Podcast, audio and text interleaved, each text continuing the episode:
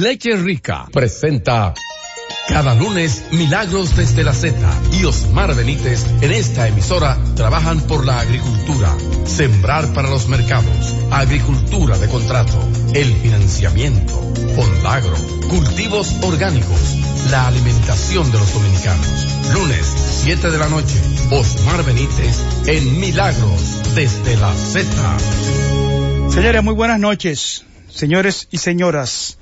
Bienvenidos y bienvenidas a Milagros desde la Z. Hoy es lunes. Iniciamos la semana, lunes 18 de noviembre del año 2019. Y hoy, como siempre, tendremos un programa lleno de comentarios, de noticias y un invitado, un joven diplomático, Harold Sánchez, que acaba de participar en el seminario para diplomáticos jóvenes y de mediana edad que se celebró en China. Pero antes, yo quiero empezar este programa con esta nota de voz que me envió ayer el padre Miguel Ángel Grullón. Ese es el padre que está acompañando a los campesinos, a los caminantes del Ceibo que están reclamando su tierra. Y oigan el dramatismo. Esa nota de voz me la envió ayer. Oigan el dramatismo del padre. Atención, atención, muy urgente. Vean todas las imágenes que hemos tomado. Hemos logrado virlar la seguridad de Palacio y hemos llegado a la esquina donde nadie puede llegar y estamos todos en otro parquecito aquí al lado. Por favor, difundan estas imágenes. Como sabemos todos, hay cinco heridos y uno realmente no entiende por qué está pasando eso. Se habían reunido con el ministro Peralta. El ministro Peralta dio instrucciones y son instrucciones que no se han cumplido. ¿Qué está pasando en este, en este país?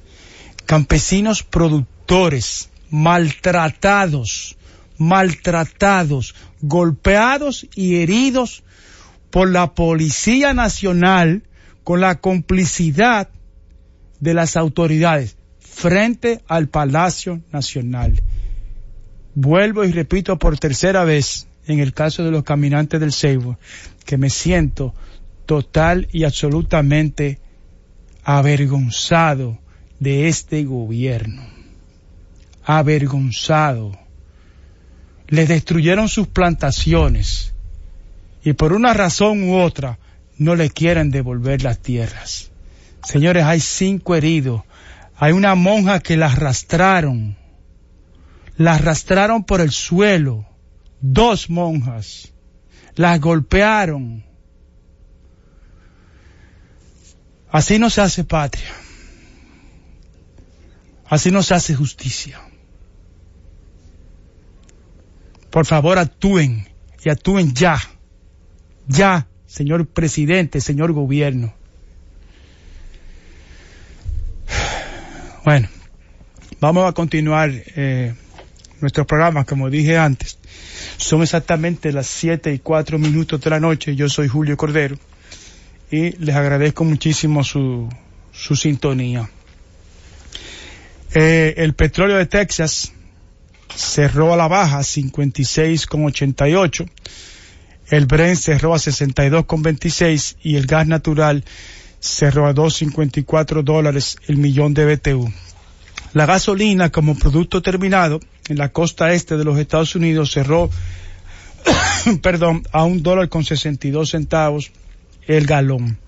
Eso, ah, el oro, el oro cerró en alza, pero todavía muy lejos de los 1500, cerró a 1470 con 30 la onza Troy. Esos son los precios de los principales commodities, por lo menos de los que más nos afectan directamente a nosotros los dominicanos. Bueno, todo el mundo se enteró, obviamente oyendo el gobierno de la tarde, de que el Tribunal Superior Electoral falló hace un rato que el expresidente Leonel Fernández no tiene ningún impedimento para ser candidato en el 2020. Y eso había sido un debate jurídico entre los principales eh, abogados constitucionalistas del país.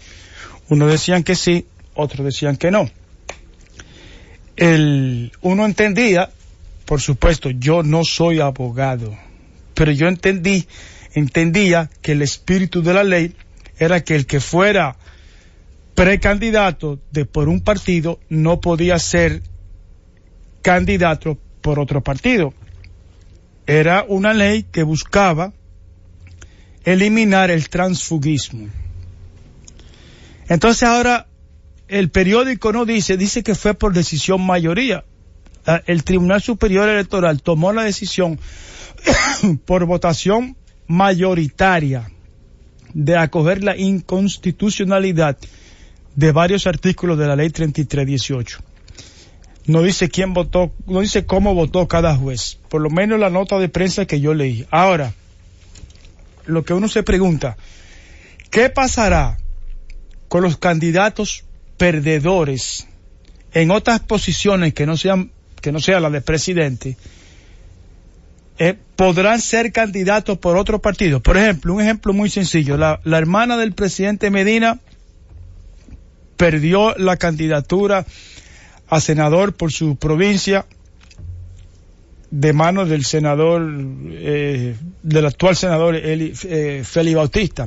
Entonces la pregunta es, la señora Medina, amparada en este nuevo, en este nuevo, en este fallo del Tribunal Superior Electoral, podrá ser candidata a senadora por otro partido que no sea el PLD? Esas son las preguntas que los que no somos especialistas en derecho nos, nos preguntamos. De todas maneras, el, el escenario electoral ya cambió hay un, hay un, o sea, ya hay un nuevo candidato oficial, ahora van a ser tres los candidatos. Hasta ahora, hasta este momento, está Luis Abinader del Partido Revolucionario Moderno, González Castillo por el PLD y eh, Leonel Fernández por la, eh, la fuerza, la fuerza del pueblo o el PTD, como, y una coalición, obviamente, de varios partidos más, entre los que está el Partido eh, reformista social cristiano, y eh, casi son eh, 12 partidos. Bueno, ahí está la situación planteada. vamos a hacer una pausa, vamos a hacer la pausa y vamos a comentar lo que afirmó el candidato Luis Abinader, que participó en el Congreso Nacional de Productores Agropecuarios. Hacemos la pausa y venimos con el comentario en breve. Milagros desde la Z. Milagros desde la Z. Estamos de regreso con ustedes. De nuevo, muchísimas gracias por su sintonía. Como dije al principio del programa, tenemos un invitado muy especial. Se trata de un joven diplomático dominicano. Muchas gracias por lo que me toca. Eh, estudiante de... ¿Cómo te... Cómo, internacionalista. Ok, muy bien, muy bien.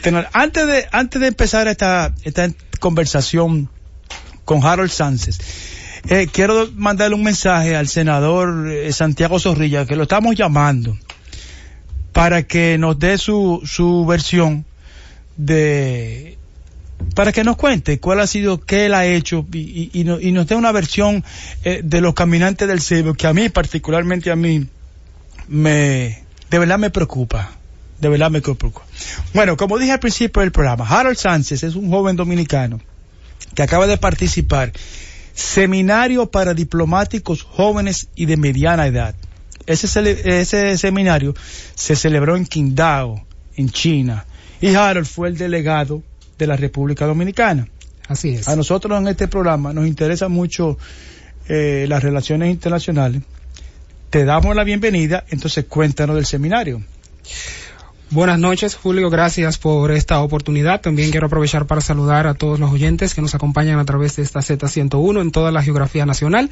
El, país entero. El, país completo oyendo esta emisora a esta hora y los que se conectan con nosotros allende los mares a través de la www.zdigital.com Gracias por compartir con nosotros en esta Z101. Z101 digital. digital.com. Así es. Exacto. Mi nombre es Harold Sánchez. Como bien apuntas, yo soy internacionalista de carrera y tuve la maravillosa oportunidad de representar la Secretaría de Asuntos Internacionales del PRM en el seminario para diplomáticos eh, jóvenes y de mediana edad que se celebró del 8 al 21 de octubre en Qingdao, en la República Popular China.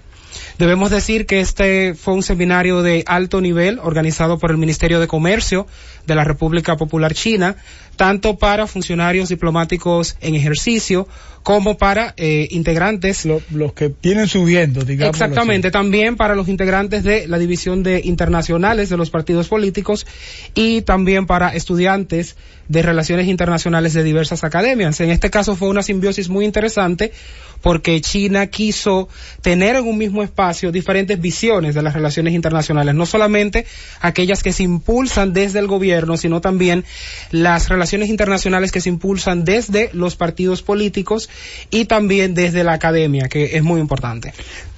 ¿Por qué tú piensas que, a los chinos les interesa China, un, país que viene eh, eh, subiendo, ¿no? Y, y, que ya está compitiendo por, la, por el número uno del mundo. ¿Por qué le, le interesa, digamos, la opinión de un joven, de un paisito eh, lejísimo, como es la República Dominicana? ¿Por qué tú piensas que ellos buscan?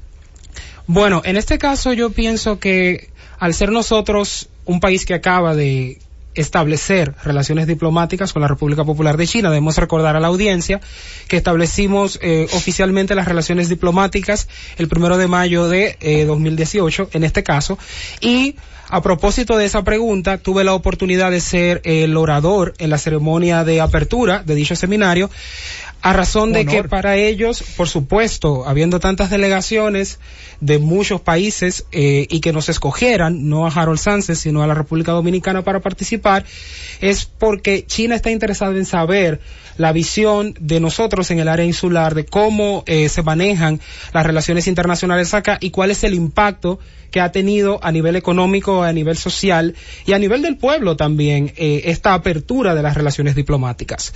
Eh, para colocar el tema en perspectiva, debo recordar a la audiencia que si bien es cierto teníamos eh, relaciones comerciales con la República Popular de China, cuando nosotros decidimos abrazar el principio de una sola China, que es uno de los elementos fundamentales para el establecimiento de relaciones diplomáticas con la República Popular, en este caso eso significó para nosotros un abanico de oportunidades, no solamente en el sector económico, sino también en lo comercial, porque se profundizaron los volúmenes de comercio. En este caso, nosotros no teniendo una relación diplomática formal con la República Popular China, alcanzamos un volumen de intercambio de dos mil millones de dólares y, como bien dije durante mi discurso en Qingdao, creo que hay muchas oportunidades para el sector privado en este país. Pero de, esos dos mil y, pico de millones de dólares, la, mayoría, o sea, una, una, balanza muy desigual. La mayoría le estamos nosotros comprando a China. En este caso, aunque la balanza sea desigual, y debo aclarar en este punto que siempre lo será, en el sentido de que nosotros somos un estado insular de apenas 10 millones de habitantes contra un país que tiene alrededor de 1.4 billones. O sea, en este sentido, si vamos a hacer una perspectiva comparada también, en el caso de Costa Rica, ellos tienen un tratado incluso de comercio con la República Popular China. De, libre comercio. De libre comercio. En este caso, oh. eh, ha sido, obviamente la balanza continúa con eh, saldo a favor a China, pero le ha convenido bastante a las empresas en Costa Rica al punto de que cada día, si nosotros eh, citamos en las fuentes oficiales del país, más empresas están participando y se están beneficiando. Yo pienso que aunque la balanza en ese caso sea desfavorable, pero sí nos conviene tener, porque obviamente no vamos a producir todo lo que ese país necesita, pero poder participar en este entorno de libre comercio y en, uno en una potencia económica de la magnitud de China es importante. Eso es una realidad insoslayable. ¿Qué tú piensas, qué productos tú piensas que nosotros le podemos vender a China? Bueno, vimos que en el pasado se hizo una visita eh, oficial, ¿no? Se estaba hablando de, de, ron, de tabaco, de los productos eh, nacionales, pero creo también que si se integran los productos del campo, o sea, todo lo que tiene que ver con frutos, eh, eso también daría un impacto positivo y además que significaría la oportunidad para que la población dominicana, el sector productivo dominicano también se oriente a otros mercados, porque tradicionalmente algo que yo como internacionalista cuestiono es que nosotros simplemente nos hemos enfocado en eh, las preferencias arancelarias que dimanan del DERECAFTA o del acuerdo con la Unión Europea, el EPA, pero creo que nosotros como país, si podemos desarrollar nuestra capacidad productiva, hacer un verdadero plan de exportación hacia el futuro, podemos identificar nuevos mercados. Y algo que yo tuve la oportunidad de ver la experiencia in situ es que China ofrece esa oportunidad siempre y cuando el sector dominicano se prepare, entienda el reto que tiene por delante y que pueda participar para que sus productos sean más competitivos. Y, por ejemplo, en el caso de los productos agrícolas, ¿se discutió en ese seminario o, pudiste conversar con algún oficial chino cuáles, cuáles serían las restricciones? Por ejemplo, el aspecto fitosanitario, ¿Hay, algún tipo de regulaciones? En este caso, por la agenda del seminario, no nos fue posible debatir ese tema en específico. En este sentido, los temas que nosotros abordamos durante ese encuentro fueron temas relacionados a tanto la política exterior de China como las relaciones internacionales, el sistema de captación de talentos dentro de la diplomacia china, la, la iniciativa Belt and Road o la franja y la ruta, fueron temas muy específicos. A ver, explícame, explícame eso último. Pero paso a explicar. Eh, para concluir tu primera pregunta, en este caso no se hizo. No obstante, yo pienso que con el establecimiento de relaciones diplomáticas, las misiones de ambos países discutirán Tiene que haber y también eh, regulaciones. un punto, algo que marcó un punto de inflexión en la política exterior de China o en la diplomacia de China hacia el mundo fue su incursión en la Organización Mundial del Comercio en el 2001 y eso hace que ellos sean susceptibles a una serie de compromisos internacionales por parte de la Organización Mundial del Comercio, entre los que se encuentran eh, las normas sanitarias y fitosanitarias. En el tema de la franja y la ruta, que me preguntabas hace un momento, este es el buco insignia de la diplomacia china en este momento. Se refiere a un proyecto con el que China pretende modificar sustancialmente eh, su... perdóname, franja, ¿cómo se llama? La, se llama la franja y la ruta. La franja y la ruta. Paso a explicar el concepto. Habla sobre la franja económica de la seda y la ruta marítima del siglo XXI. Son dos proyectos. El primero, que tiene que ver con la franja, normalmente, es la construcción de una serie de, una red ferroviaria que empezaría es en Zhejiang, China, y se extendería desde Rusia. Recordemos que Rusia es el país más poblado de la Tierra y que por lo tanto se extiende hasta Asia y conectar todos esos puntos. será más extenso. Va a ser muy extenso. No, no, porque no es el más, el más poblado de China. Digo, el más es el más grande. pero tomando en cuenta que ellos son los más poblados y Rusia es el más grande. Ok, ya. Ahora sí, van a conectar toda esa zona para eh, así aumentar las posibilidades de comercio, de inversión entre esos países. El segundo, que es la ruta de la seda, no es más que una recomposición de la antigua ruta de la seda, uniendo eh, todos eh, los puntos desde los mares de en China, el Océano Índico, el Canal de Suez, el Mar Rojo, hasta llegar al Mediterráneo. Ese es un proyecto muy ambicioso en el que China en la actualidad está invirtiendo aproximadamente 1.4 billones. Billones. Billones, exacto. O sea, 1.400 millones de dólares. Incluye a 60 países, dicho sea de paso, muchos de los países que participaron, sí, en América Latina tenemos el caso de Argentina, de Brasil, de Bolivia, Colombia, Chile, Venezuela, Perú, y Panamá. Esos países participaron en el seminario. Exacto, y pertenecen también a la iniciativa de la franja y la ruta.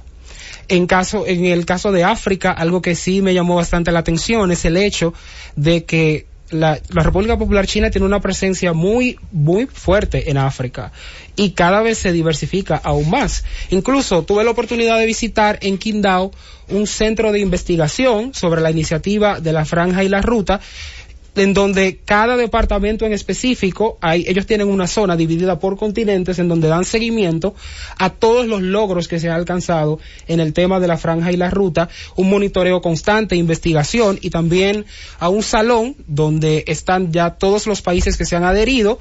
Además de esto, también los países que tienen eh, en el futuro no quieran adherirse a la iniciativa. Entonces la idea es unir eh, Asia, digamos, Sí. China y Rusia, Exacto. con el Mediterráneo. Es unir Asia, África, Europa y América Latina a través de una red ferroviaria, a través de una red de Y cuando, comunicación. y cuando llegue al Mediterráneo, ahí van a haber eh, una flota, me imagino. Claro, algo que siempre se, se hizo alusión dentro de las clases es al concepto de la prosperidad compartida que busca justamente la iniciativa de la franja y la ruta. Para China esto es muy importante en vista de que ellos están priorizando, en este caso, su relación con los países en desarrollo. Por eso, la mayoría de los países que participaron en este seminario eran justamente eh, países en desarrollo, ¿no? Y cuando se nos explicaba acerca de esta iniciativa, lo que motiva a, a China a, em- a emprender este proyecto que comenzó en el año 2013 como una iniciativa del secretario general del Partido Comunista y actual presidente de la República Popular, Xi Jinping, es lograr la conectividad entre estos continentes y así aumentar los volúmenes de cooperación. En este caso, si se evalúan las iniciativas desde mi punto de vista, con la, no solamente con la referencia que tuvimos en el seminario, sino con la conversación con compañeros ¿no? de Uganda, de, de países como Liberia, eh, sí pudimos ver que cada día es mucho más contundente la influencia de China en África porque ellos están diversificando sus relaciones diplomáticas. Ahora, en el, en el caso de, en el caso de, de la República Dominicana, que es el que nos interesa, desde aquí, ¿no? Desde esta cabina, uno tiene la impresión, quizás que, yo no sé, tú me, tú me confirmarás o me, o me, o me dirás que no. Uno, la impresión que yo tengo de que realmente los chinos nos están cogiendo en serio. Nos están tomando en serio Sí. Porque son, son muchas las delegaciones. Eh, en el caso tuyo fue una, una cosa muy especial, una, un seminario. Bueno, vamos a hacer la pausa y venimos en breve. Milagros desde la Z. Milagros desde la Z. Ya estamos de regreso con ustedes, agradeciéndoles por supuesto su sintonía en esta conversación tan interesante con Harold Sánchez, un internacionalista que acaba de participar en un seminario para diplomáticos jóvenes y de mediana edad que se celebró en Qingdao, en la República Popular China. Nosotros hablábamos de, para mí, la importancia que, que nos están dando, a pesar de la diferencia en términos territoriales, en términos de población, quizás en términos de desarrollo, eh, la impresión que yo tengo es de que realmente nos están tomando en serio. Claro, Y obviamente tenemos un reto. por supuesto. Eh, tú me hablabas de productos agrícolas, Claro. pero también ahí está el turismo. Sí. Eso no se, no se, no se mencionó, ese no era el tema del seminario, pero de refilón no se mencionó. Bueno, antes de eh, continuar con esta conversación, quiero enviar un saludo fuerte a mi padre que está en sintonía con esta entrevista, debo Ah. decir, Daniel Sánchez, y al bastión de seguidores de este programa en la ciudad de La Romana. Así que todos los que están a través de Facebook Live, que se han conectado, muchísimas gracias. Estamos en vivo en la Z101. Bueno, don Daniel, Claro, un abrazo para usted, don claro Daniel. que sí. Bueno, usted tiene decir- que estar muy orgulloso de su hijo Harold. Sí, él lo está y aprovecho para agradecerle por todo el apoyo. Sé que los padres son los principales fanáticos, Claro. dicen por ahí. Claro. Entonces, Bueno, seguimos la conversación. Hablando sobre el tema de, sí, nos, nos va a convenir bastante en el sentido de que, por ejemplo, el país ya fue incluido como país destino ante la, la Cancillería ¿no? de, de China, que hace normalmente como una especie de lista de los países en que los ciudadanos pueden viajar. Debemos recordar, es muy importante, que es la mayor cantidad de, emite China la mayor cantidad de visitantes internacionales y es un tipo de turismo distinto la mayor cantidad de, visita- de visitantes, eh, los salen chinos, de China. Exactamente. Eh, y normalmente eligen o, otros destinos, en el caso de Francia, en el caso de Estados Unidos, en el caso de otros países en Europa, Bélgica también. En este caso, nuestra inclusión como un país destino es importante. Ahora, entiendo, eh, siendo honesta, siendo muy honesto, que quizás el, tipo de turismo que nosotros ofrecemos de sol y playa no sea necesariamente en el, cual los chinos eh, se sientan más atraídos. No obstante, yo pienso que hay un gran reto por delante de nosotros presentarle otras opciones.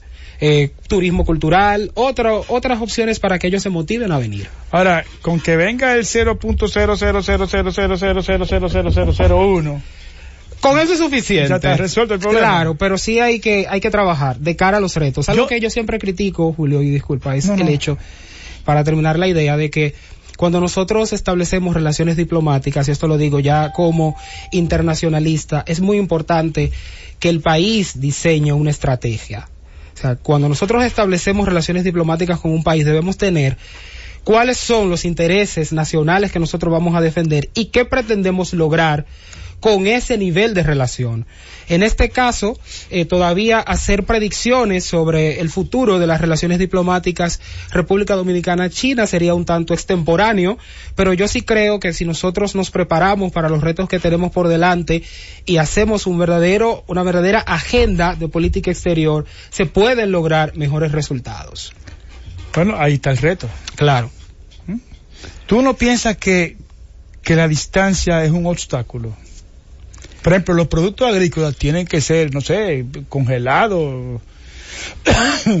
bueno, en este caso yo pienso que todos los avances que hemos tenido, no solamente como República Dominicana, sino a nivel del comercio exterior y de las de las transacciones internacionales entre países ha hecho que las distancias sean más cortas. En este caso, yo pienso que aunque sí el tema de la distancia a la hora de tu diseñar un plan de negocios, obviamente estamos hablando de un país que está en Asia Pacífico, eh, es un tema a tomar en cuenta, pero si desarrollamos una buena cadena de logística y si se tienen en cuenta todos los elementos para realizar las exportaciones de manera adecuada, como manda la Organización Mundial del Comercio y que debo decir, eh, nosotros hemos ido avanzando en ese aspecto, sí lo podemos lograr. Yo pienso que sí. Harold, ¿cuánto tiempo tú te pasaste en China? Alrededor de 17 días. ¿Y te quedaste solamente en Qingdao? ¿Qingdao dónde queda? Bueno, Qingdao es una ciudad que está eh, dentro de la provincia de Shandong, en el este de China. En el este. En el este. Esa ciudad en específico tiene 6 millones de habitantes. Es decir, más hacia el, hacia el Pacífico. Eh, está bordeada por el mar amarillo realmente, esa ciudad. En este caso fue muy interesante porque... ¿Cuántos millones? 6 millones de habitantes. Bueno, ciudad la ciudad y toda la provincia de Shandong tiene eh, 100 millones. Toda la provincia, dentro del cual está aquí. 100 millones. 100 millones, exactamente. Wow. Eso es mucha gente, señores. en este caso, nosotros tuvimos la oportunidad de hacer un itinerario muy interesante. No solamente nos, queda, nos quedamos en Qingdao, sino también que fuimos a tomar clases a Beijing, en la Academia para Funcionarios Internacionales que ellos tienen. La mayoría de nuestras clases fueron allá. Tuvimos también la oportunidad de visitar Hangzhou, que es como la ciudad tecnológica, donde está la mayoría de las startups en China o de las nuevas empresas eh, que son fruto del emprendimiento, eh, dentro de los cuales eh, una de las es muy reconocida esta ciudad porque ahí está Alibaba, por ejemplo, que uh -huh. aunque no tuvimos la oportunidad la, la, versión china de Amazon. Exactamente, es la versión china, le dicen así, pero yo pienso que en estructura eh, son distintas y están logrando su, su impacto, ¿no? En este caso tuvimos la oportunidad de visitar dentro de esta ciudad, me encantó al ver cómo ellos integran la tecnología en cada aspecto de, de su desarrollo social y económico. Yo tuve la oportunidad de visitar el Dream Village Information Center, que es como una, una gran sede donde está la mayoría de las empresas tecnológicas en China. Como Napa Valley. Algo así pero lo que me llamó la atención de este lugar es que ellos combinan la tecnología con la decoración tradicional y la historia. O sea que toda la, la edificación. O sea, el siglo XXI con, con la historia. Exactamente. Incluso eh, las sedes donde cada oficina donde están la mayoría de estas compañías están diseñadas en el estilo tradicional chino. Eh, tú puedes, es una larga caminata, es como una especie de villa, pero lo que la gente no se imagina es que hay mucha tecnología. Me, me acaba de traicionar la, la, la mente. Yo dije Napa Valley, Napa Valley de los vinos, de los vinos, es Silicon Valley. Silicon Valley. Tú, me, tú no entendiste, es Silicon tú, Valley. tú entendiste. No es Silicon Valley, exactamente, es un tanto más pequeño, eh, porque recordemos que ahí está la mayoría de eh, compañías nuevas, eh, pero sí es un centro bastante interesante. ¿Qué te llamó la atención de China? De la parte que tuviste de China. Me llamó bastante la atención el nivel de desarrollo que han alcanzado en 70 años. Debemos recordar que la fundación de la República Popular fue el primero de octubre de 1949. Eh, y en ese proceso en que ellos vivieron diferentes, eh, diferentes etapas de su historia, uno de los que marcó definitivamente, eh, para hacer un poco de historia a nuestra audiencia, fue lo, fue lo que se conoció como el proceso de reforma y apertura en el año 1978, que explica lo, todo el fenómeno tecnológico que nosotros vemos el día de hoy, que fue liderado en aquel entonces por Deng Xiaoping.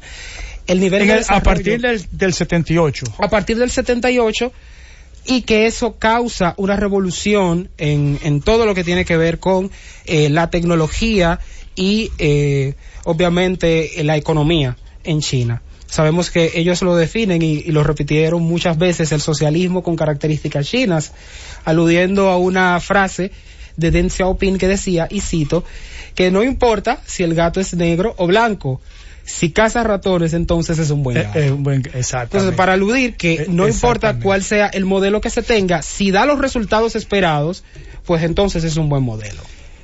Harold, se, se habló del caso de Hong Kong. Qué bueno que me preguntas sobre ese tema. Sí se trató el tema de... O sea, ellos fueron totalmente abiertos y, y dijeron, aquí hay un problema. Eh, no, no necesariamente. No necesariamente. Pero, pero sí dieron su, su opinión, su punto de vista. Sí. Por ejemplo, aparte del tema de Hong Kong, también se habló sobre el tema de Taiwán. De Taiwán, otro, otro tema que, está ahí. Un tema muy, muy espinoso dentro de la controversia, ¿no? Y en este caso, ellos dieron su postura, desde mi punto de vista políticamente correcta, sobre su visión y aludieron que tanto el tema de Taiwán como el tema de China son temas muy, o sea, el tema de, de Taiwán y el tema de Hong Kong son temas muy sensibles para China y que por ende son eh, tópicos que ellos van a resolver en forma soberana. O sea, ese fue el ¿Qué significa qué significa Bueno, porque para ellos eh, no, no necesariamente. Algo que caracteriza a la diplomacia china es la paciencia estratégica. Oriental. Exactamente, como orientales. En este caso, ellos sí Ah, muchas delegaciones insistieron en el punto de Taiwán, sobre todo, de por qué si en el futuro se pretendía no eh, reconocer o no a Taiwán, lo que nosotros sabemos, lo que estudiamos relaciones internacionales, que esto está absolutamente en contra de la postura china, ¿no? Que ellos consideran a Taiwán como una provincia renegada. Pero, pero para mi sorpresa, hay mucho capital eh, de Taiwán en China que ha servido para el desarrollo de China aunque ha servido para el desarrollo, todavía sigue teniendo una situación eh, política y diplomática muy compleja. Porque recordemos que parte de la estrategia que está implementando la República Popular China en este momento es el aislamiento internacional de Taiwán. Hasta el día de hoy solamente tenemos un reducto de países, de 15 países que apoyan a Taiwán. De esos países... Entre Haití entre ellos Haití, pero también tenemos otros, o sea, tenemos nueve en América. Tenemos el caso de San Vicente y las Granadinas, tenemos el caso de San Cristóbal y Nieves, tenemos el caso de Santa Lucía. Las Antillas menores. Exactamente. ¿Y de, y de los, y de las Antillas mayores en el caso de, eh, no, no me parece que de la, solamente Haití tenemos. Haití. La, exacto, la vecina República ¿Y de, Haití. Y de, y de Latinoamérica. De América del Sur solamente tenemos a Paraguay. Ahora, en África tenemos a Suazilandia. Debemos recordar que ellos tenían como aliados a Burkina Faso y a Suazilandia. Y Burkina Faso decidió abrazar el principio de una sola China y trasladar su apoyo diplomático de Taipei a Pekín. En este caso, en Europa solamente tienen la Santa Sede. En África, ya como dije, tienen a Suazilandia. Y en Oceanía solamente les queda Tuvalu, Palaos, Nauru e Islas Marshall. En total 15. Exactamente. O sea, esos son los estados que reconocen a Taiwán. Pero este cuando, te, cuando tú me decías que tocaron el tema de Taiwán, ellos, ok, la paciencia, pero no, no hay un indica, una, o sea, ¿cómo piensan resolverlo? En este caso, eh, ellos sí establecieron dentro de, la, de las clases que el tema de Taiwán es un tema de seguridad para ellos, que ellos eh, pretenden abordarlo a través de conversaciones eh, hasta donde se pueda, ¿no? Porque es una situación muy tensa, pero sí dejaron bien en claro que es algo que compete única y exclusivamente a, a China, que por eso yo, yo no quise mucho, en mi caso, yo entiendo que es una cuestión soberana que tiene que resolverse en negociaciones y que no podemos, como yo les decía la mayoría de, de los delegados que insistían en el punto, bueno, al, al, final es un asunto de interno de un estado, sí. ¿no? Que no, no se puede ir, no se puede ir más allá y sobre todo tomando en referencia que nosotros somos los invitados. Es como que tú no. vayas a una casa. Ahora tú vas, tú vas a exactamente, aprender. a cuestionar Pero al quería saber si te, si te informa, o sea, cuál era la visión que ellos tenían. Yo personalmente creo que eso es cuestión de tiempo. Creo que eso es inevitable que, que se unan como se unieron las dos Alemanias. Claro, en el caso en el caso de Alemania había una Alemania rica y una y otra una, y una Alemania pobre. Aquí, ¿cuál es el rico y cuál es el pobre? Es difícil. Entonces, es ahí, una situación muy, muy, es una situación política muy compleja. Muy complicada. Y en el caso de Hong Kong, ¿qué dijeron? Bueno, en el caso de Hong Kong se refirieron al tema de las protestas. La mayoría de las eh, delegaciones también hicieron ciertas alusiones a la situación de derechos humanos en, en Hong Kong, que sigue siendo un tema también delicado eh, para China y que ellos obviamente tratan de dar su versión de la historia. No obstante, lo que ellos sí eh, en ese seminario dejaron en claro es que ellos están siempre abiertos al diálogo siempre y cuando no se perturbe la paz, no se perturbe la, la, la seguridad de los ciudadanos. Pero fueron temas muy escuetos que quizás Pero yo no te puedo hacer una exposición muy, muy no, no. detallada en vista de que fue muy concreto, señores, y debemos entender, o sea, es China al final. Fueron a hablar o sea, de, de, fue de la puntual. ruta de la seda. Fueron a hablar de la ruta de la seda. Obviamente que esos temas en un seminario de ese nivel son inevitables las preguntas pero eh, al final eh, la respuesta siempre va a ser políticamente correcta. No es la versión que nosotros tenemos de este lado del mundo de la historia. Eso tengo que aclararlo a la audiencia. Ellos tienen su propia versión de la historia y al final es como eso, o sea, lo que cada quien defiende como correcto. Sin embargo, eh, lo que uno ve por aquí a cuchumil kilómetros de distancia por, por las redes sociales es que el ejército y la policía china no han sido, eh, yo no quiero decir tolerantes porque esa no es la palabra, pero no han sido tan represivos como otras policías. Y uno juraría que el pez grande se come al más chiquito y de alguna manera u otra todavía siguen las protestas que se recrudecieron Exacto. la semana pasada. Hal, vamos a hacer una pausa y venimos en breve. Milagro desde la Z. Milagros desde la Z. Bueno, de regreso con ustedes, continuando esta interesantísima conversación con el internacionalista Harold Sánchez. Harold, ¿qué más falta por decir de este maravilloso viaje a China que tú hiciste? Algo que sí me llamó la atención dentro del el seminario fue lo referente al conflicto del mar de China Meridional. Esto se debatió en una de las clases de diplomacia que nosotros tuvimos en, en Beijing específicamente con una funcionaria del Ministerio de Relaciones Exteriores. Quiero explicar a la audiencia que en la actualidad China está en una especie de conflicto internacional con sus eh, vecinos, en este caso con eh, Filipinas, el caso de Vietnam, Malasia y Brunei. Con, con, con todos. Exacto. Porque o sea, no solamente Filipinas. Exactamente, porque hay un, hay un diferendo marítimo territorial por la soberanía de las islas Spratly y Paracelso en el mar de China Meridional. En este caso, la mayoría de los países reivindica eh, su soberanía sobre estas islas y dicen que China ha violado el derecho internacional al incurrir en ese espacio, al impedir los derechos de pesca, de tráfico marítimo, además de esto la contaminación que se ha causado por las operaciones de dragado para la construcción de una isla artificial en ese en esa porción de mar.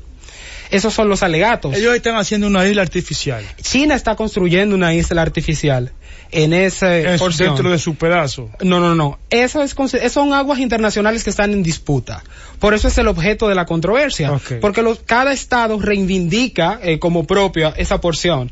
Son cinco islas, eh, bueno, son 200 islas en total, pero como las cinco principales está la Spratly, la Pratas, Macclesfield, Scarborough y de Paracelso. Pero no todas son artificiales. Pero no todas, no. Ah, en este caso, la disputa alcanzó otro nivel cuando la República de Filipinas decidió incoar una demanda ante la Corte Permanente de Arbitraje de la Haya, eh, tomando como referencia el capítulo 5 de la Convención de Naciones Unidas sobre Derecho del Mal, que faculta a los estados que una vez tengan una diferencia y que las conversaciones bilaterales fallen, ellos tienen la opción de elegir la vía jurisdiccional para la resolución de los conflictos. En el 21 de julio eh, de 2016, la Corte emitió un laudo arbitral en el que condena las pretensiones de soberanía de China y reconoce los derechos de soberanía de Filipinas, sobre todo lo que tiene que ver con la zona económica exclusiva. Para la audiencia que no está relacionada con estos términos, conforme a la Convención de Montego Bay sobre Derecho del Mar, la zona económica exclusiva es el Estado, es la parte del mar donde un Estado tiene derechos de exploración y de explotación de sus recursos. Ahora bien, ¿Por qué es importante el tema del mar de la China Meridional y por qué China ha iniciado y los estados vecinos esta disputa? Bueno, porque se estima que alrededor del 75% de todo el petróleo que se consume en Asia Pacífico pasa por estas aguas. Además debemos decir que la mitad de la carga marítima mundial atraviesa estas aguas y en el caso de que se someta nueva vez al arbitraje internacional y que se reconozca las pretensiones de soberanía de la República Popular de China, estas aguas que en este momento son objeto de una disputa internacional no resuelta, pasarían a ser aguas territoriales y les da a ellos el derecho de la exploración y de la explotación. Eso significa no solamente que se ampliaría el mar territorial, sino también que ellos tendrían eh, un mayor acceso a las aguas abiertas y por lo tanto su influencia geopolítica sería mucho más extensa. O sea, ahí no hay petróleo, ahí por ahí pasan los barcos petroleros. Hasta ahora no se ha demostrado que en esas aguas haya. O sea, no, tenemos un estudio concluyente, o por lo menos no de lo que ellos nos mencionaron, pero sí sabemos que todo, la mayoría del petróleo que se consume en Asia Pacífico pasa por esas aguas. Además de esto, la, toda la carga marítima mundial. Debemos tomar en cuenta también el impacto que tiene el libre comercio para China, que es un gran sostén de su Producto Interno Bruto. Y en el caso de la isla artificial y las bases militares, lo que las potencias occidentales temen, en el caso de Estados Unidos y en el caso de la Unión Europea, es que esta porción del mar pueda ser utilizado para eh, instalación de nuevas bases militares y que eso obviamente pueda recomponer todo el escenario en esa zona. Cuando yo cuestioné a la a la profesora que nos estaba dando la clase sobre cuáles eran las acciones que ellos iban a tomar, tomando en cuenta que ya hubo un laudo arbitral emitido por la Corte Permanente de Arbitraje de la Haya. Ellos dijeron que simplemente el gobierno de Xi Jinping no reconocía el laudo. O sea que en este caso China, China no, reconoce China no reconoce y dice que supuestamente hubo vicios de ilegalidad en el proceso. Por lo tanto, ellos eh, deciden... En el proceso de la Haya. En el proceso de la Haya, exactamente. ellos deciden iniciar conversaciones a lo interno de la Asociación de Naciones del Sudeste Asiático, que de hecho también nosotros tuvimos una representación de ese organismo en el que están la mayoría de los estados que están en la controversia y esa es la manera en que ellos pretenden resolverlo, pero no van a acatar el fallo de la Haya. El fallo no de la Corte Internacional de Justicia, sino el fallo de la Corte Permanente de Arbitraje, en este caso. Ahí es que ellos lo quieren resolver. Ahí fue que se emitió la, eh, el laudo arbitral. Debo explicar. ¿Qué, que, es un laudo arbitral? En este caso es cuando se recurre a una jurisdicción especial mucho más expedita para resolver una controversia. O sea, no es la justicia ordinaria que se emite un fallo, sino que las partes eligen eh, el laudo, en este caso el arbitraje, como proceso de solución de controversias porque es más rápido y la, las partes están supuestas a una vez se emite este laudo, eh, bueno, acatar eh, la decisión la- que tenga. las, las- las dos partes Las dos partes. aceptaron Las dos partes. En este caso, como el fallo no fue favorable eh, para China, como ellos esperaban, ¿no? Eh, bueno, la República Popular no lo reconoce. Pese a que está admitido, y esa fue una de mis objeciones dentro del seminario, que el arbitraje, conforme al artículo 33 de la Carta de Naciones Unidas, es uno de los métodos de solución pacífica de controversias y eh, la República Popular China, obviamente, es parte de Naciones Unidas y es miembro no permanente incluso del Consejo de Seguridad, pero aún teniendo esos requisitos, ¿no? Como base, ellos no, no reconocen ese fallo. Muy bien, Harold. Tú sabes que yo no puedo dejar que tú, ya en los minutos finales, yo no puedo dejar que, que tú te vayas sin preguntarte sobre lo, lo convulsionado que está el mundo entero. El Medio Oriente, Hong Kong, pero en Latinoamérica, que es donde está más cerca, tenemos el caso de Chile, De Bolivia, Bolivia. sí. El, el caso de Bolivia es muy, muy particular porque se debe a, a un hecho específico. El de Chile me, me- me es como más difícil de, de digerir. de digerir. como la exactamente. mayoría de la, de la opinión pública internacional. Fue como que de repente la moneda se volteó. No, y que un modelo que era considerado como el oasis de América Latina, hoy se derrumba. la, la tacita de la tacita Exactamente, de que era el referente incluso en, en todos los cónclaves internacionales sobre modelo de desarrollo y hoy vemos que se está desmoronando. En el caso específico de Chile, para iniciar con el análisis, yo pienso que es el resultado de un modelo económico que si bien es cierto en términos porcentuales reflejaba un crecimiento de su PIB, no pudo resolver grandes deudas sociales.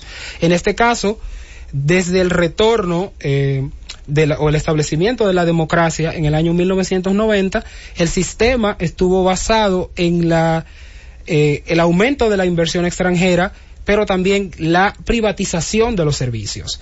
De ahí vemos que en este caso tanto la electricidad como el agua potable es un sistema eminentemente privado. Si nosotros analizamos, muchas de las personas en Chile tienen la percepción de que Chile más que una, eh, un país es una, una especie de empresa privada, funcionaba así.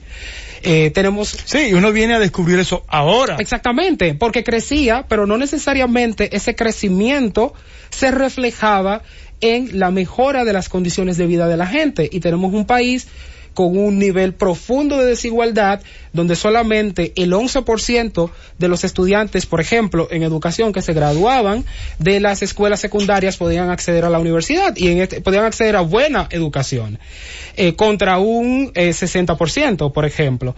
Entonces, en este caso vemos cómo no fueron, como repiten en la consigna los, los manifestantes, los 30 pesos del aumento del No, pasaje, sino los la- 30 la años del modelo económico que se había implementado que generaba ese tipo de desigualdades. Debo decir que en el caso de eh, Sebastián Piñera, que pienso que le ha tocado en un contexto histórico muy difícil, eh, aunque él no es el responsable directo, y debo aclarar eso a la audiencia con toda responsabilidad, pero sí pienso que la actitud asumida por él y sus ministros de gobierno también tuvieron parte con esa convulsión social, profundizar eh, esa inquietud que tenía la gente y ese descontento, porque cuando iniciaron las protestas, ellos eh, incluso llamaron delincuentes a la mayoría de los, Sí, de los manifestantes. sí. No lo incluyeron. Muchos le dijeron, bueno, si el precio del metro está muy caro para ustedes, váyanse, si en vez de las 8, váyanse a las 7 o cosas así. Que incluyeron esa clase de frases que hizo que la gente se molestara y saliera a protestar.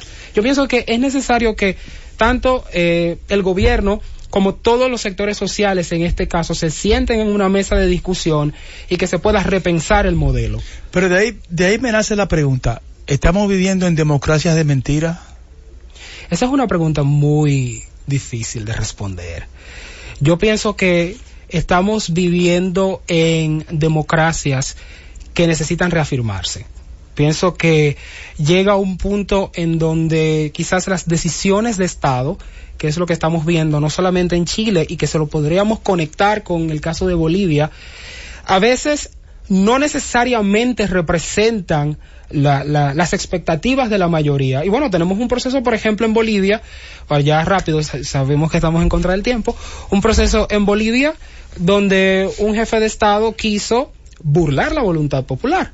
Y ahí está el resultado. O sea, a través de subterfugios constitucionales, eh, modificar la constitución, hacer un referéndum en que el pueblo votó que no, porque debemos decirlo, el pueblo dijo que no quería Eh, la reelección y a través de su tribunal constitucional que reafirmó que supuestamente se estaban violando sus derechos humanos y políticos, él logró participar en este proceso eh, desconociendo la voluntad del pueblo y aquí tenemos los resultados. Yo pienso que las democracias deben repensarse. Mira, mira Harold, yo en este programa con diferentes actores y, a veces sin actores, a veces yo mismo, le hemos dado mucho, mucho, mucha importancia a lo que está pasando en Latinoamérica porque lo que motiva las protestas de los chilenos y lo que motiva las protestas de los bolivianos también, las tenemos nosotros.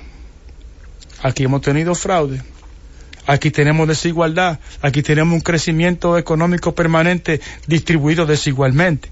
Y uno lo que quisiera es que los gobernantes no cometan los mismos errores. Eso es lo que uno quisiera.